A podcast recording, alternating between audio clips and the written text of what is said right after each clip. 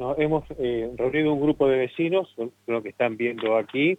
En realidad hemos presentado un, petitorio con, ciento, con más de 150 firmas de vecinos de alrededor del barrio Franadan, donde se han eh, suscitado eh, varios e-, eventos de, violencia física en algunos casos, de violencia a la propiedad, con sustracción, robo de, elementos. entonces esto ya comienza a, preocuparnos y nos ha motivado a ocuparnos verdaderamente y, dar novedad a, la comisaría, en, este caso, dar, entregamos un petitorio que se haga a eh, todas las, eh, las cuestiones que, correspondan a, la justicia para brindar nuevamente a este barrio la seguridad que todo ciudadano eh, merecemos vivir en tranquilidad, en una sociedad civilizada. Y esto ha alterado eh, ampliamente nuestra tranquilidad. Concretamente, ¿ustedes qué piden? ¿Mayor patrullaje, mayor presencia de la policía? ¿O que se trabaje concretamente con ah, cierto sector que hay complicado? En realidad, es, eh, el tema es, es complejo porque involucra a una familia, donde es, es un mayor, un adulto, y, el, y otro tema son, son los menores. Y esto tenemos que, a través de de la comunicación y el diálogo que hemos tenido con, con, el, con el comisario, eh, elegir los distintos caminos que, eh, que, la justicia prevé para estos casos. ¿Ustedes saben, quiénes son? Nosotros sabemos, sabemos, no vamos a dar, a dar los nombres, este, no queremos entorpecer ningún tipo de, de eh, investigación, este, pero la policía sí sabe, se, han, se están de algún modo ocupando, pero también hay limitaciones con respecto a cuando se trata de menores. ¿eh? El, menor sabe ¿eh? sus derechos. Entonces, eh, se comete un, un, ilícito y a las pocas horas el menor está nuevamente en la calle.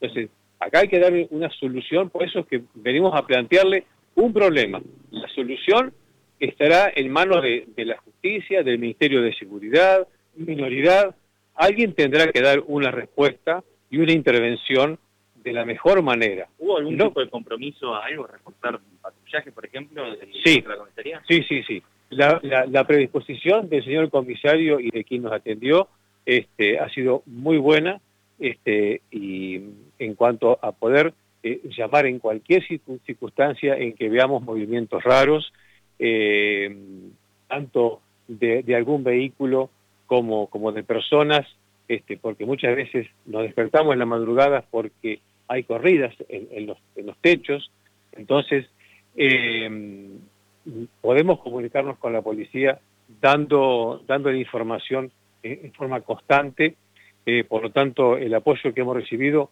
nos, nos trae cierto ánimo eh, en poder canalizar este reclamo en un barrio que generalmente siempre fue tranquilo, gente grande, vive... Un barrio muy tranquilo. Yo hace que estoy allí dos años, pero hay gente que hace más de 50.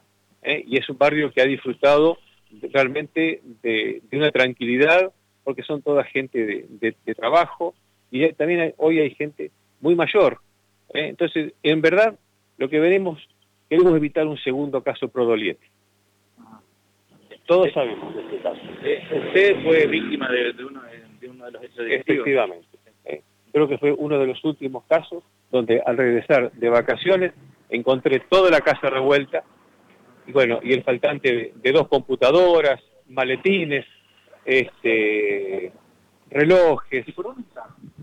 Eh, bueno, el lugar más accesible ha sido el patio, eh, los patios de la casa, por más que nosotros los vecinos podamos estar vigilándonos en, un modo de protección, de protección pero los, patios quedan, quedan libres. Entonces por allí, con una barreta, eh, rompieron una, una de las aberturas y por allí eh, pudieron ingresar y tener todo el tiempo del mundo para revisar. Y es una sensación muy fea, regresar de un lugar y encontrar que han estado en tu casa, en cada sector, eh, cajones vacíos, las valijas abiertas, han buscado por todos lados. Ahora, el hecho que sufrió usted, un hecho grave, pero también hay hechos menores, digo, en cuanto a la, gravedad en el barrio. Eh, yo te diría que no tan menores, porque en algunos casos ha habido este, con el acompañamiento de un arma blanca. Eh, tal vez, tal vez Gustavo, ¿está por acá Gustavo? ¿Eh? Si él quiere ampliar un poquito este tema. Mm, buenos días. Eh, bueno, en mi caso particular, eh, fui agredido en mi puesto de trabajo, ¿no? Estábamos trabajando con un vecino que es mecánico y eh, vino esta persona, los menores se quisieron meter en una casa que está deshabitada y el otro muchacho está a cuidado de esa casa, le dijo que se vaya en buenos términos y bueno, sufrí la agresión del mayor y del menor. Eh. Eh, no con arma blanca, pero sí con elementos contundentes que estábamos usando. Nosotros somos mecánicos usamos barreta, y en este caso fue con un caño, pero no quedó ahí. Se trasladaron a mi casa, a mi domicilio, se metieron. Y que se, sufrí el arma blanca, no llegó a destino porque intervino la policía antes. Eh, previno la situación y tengo la suerte de poder estar hablando con ustedes. Ahora, ¿piensan de que esto va, va, a mejorar a partir de esta reunión, de lo que vienen planteando? Eh, sí, eh, también sabemos que eh, tanto el comisario como el personal eh, policial está atado de manos y pies porque necesitan herramientas más útiles para, para por eso estuvimos hablando y se trata de, de poder llevarle tranquilidad al barrio. Yo hace tres años que vivo en Pico, vengo de Buenos Aires y allá sufrí un hecho de inseguridad grave, entonces me vine a buscar tranquilidad.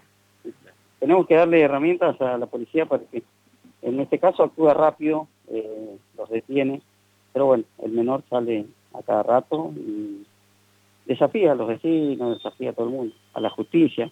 Por eso pedimos al, al, al juzgado de, de minorías que bueno que tome carta en el asunto y vea qué puede puede resolver. Sé que por ahí en muchas noticias pueden decir que son hechos aislados, eh, pero no, eh, son varios hechos delictivos que involucran. No hay hechos graves ni menos graves, son todos delitos. Entonces tenemos que verlo como sociedad, eh, que se tomen, porque si a uno le roban una bicicleta, el sacrificio que hizo para, para comprarse esa, esa bicicleta es grande. Eh, entonces no esperemos a que llegue eh, a pasar lo que le pasó al odontólogo, eh, a pasar muchos hechos graves que han pasado acá en Pico, eh, tratemos de, unirnos como sociedad y bueno, salir adelante, porque es un hecho grave tanto como él, como el mío, eh, la señora de la defensa que con un cuchillo la han atacado, entonces yo creo que el menor, no pido que, que lo metan preso, ni que lo institucionalicen, pero bueno, que se tome cartas en el asunto.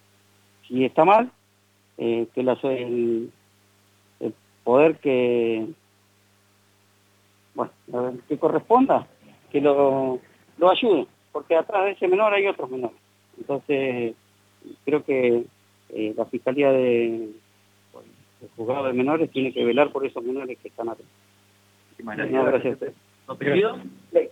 Bueno, muy bien. La palabra entonces de los vecinos ahí, Santiago, no sé si tenemos algo más, pero... Sí, recién acaba de mm, terminar esta improvisada rueda de prensa con los vecinos, Rubén Farías, eh, Gustavo Fleitas, así que están saliendo una vez entregado el petitorio. Muy bien. Eh, ¿Podríamos hablar con el comisario Agustín Martínez? Por el momento vamos a intentar ahora en unos Decirle eh, que vas de segundos. parte de Infopico. ¿eh? Perfecto. Pico Radio, decirle si una palabra Perfecto. con respecto a esta reunión, ¿no? De lo que habló. Perfecto. Si te parece, Miguel, nos acomodamos. Sí, acomodate tranquilo, estamos. nosotros seguimos acá con Matías de los estudios centrales. Mm, ¿Nos llamás o te dejamos comunicación abierta, eh? Eh, No, no, no. eh, así me acomodo, voy entrando, si te parece. Correcto, Eh, dale, dale. Te dejamos aviso, trabajar ¿eh? tranquilo, manejate vos. Dale. Muy dale. bien. eh, ayer, Matías, eh, siguiendo con, con el tema policial, ¿no? Un, el subcomisario Pedro Costanzo, junto con dos vecinos, salvó la vida de un joven ayer a la tarde, ¿eh? Ahí en calle 111 entre 2 y 100, eh, entre 2 y 4, ¿no? Claro, el joven estaba dentro de un camión cisterna, pintando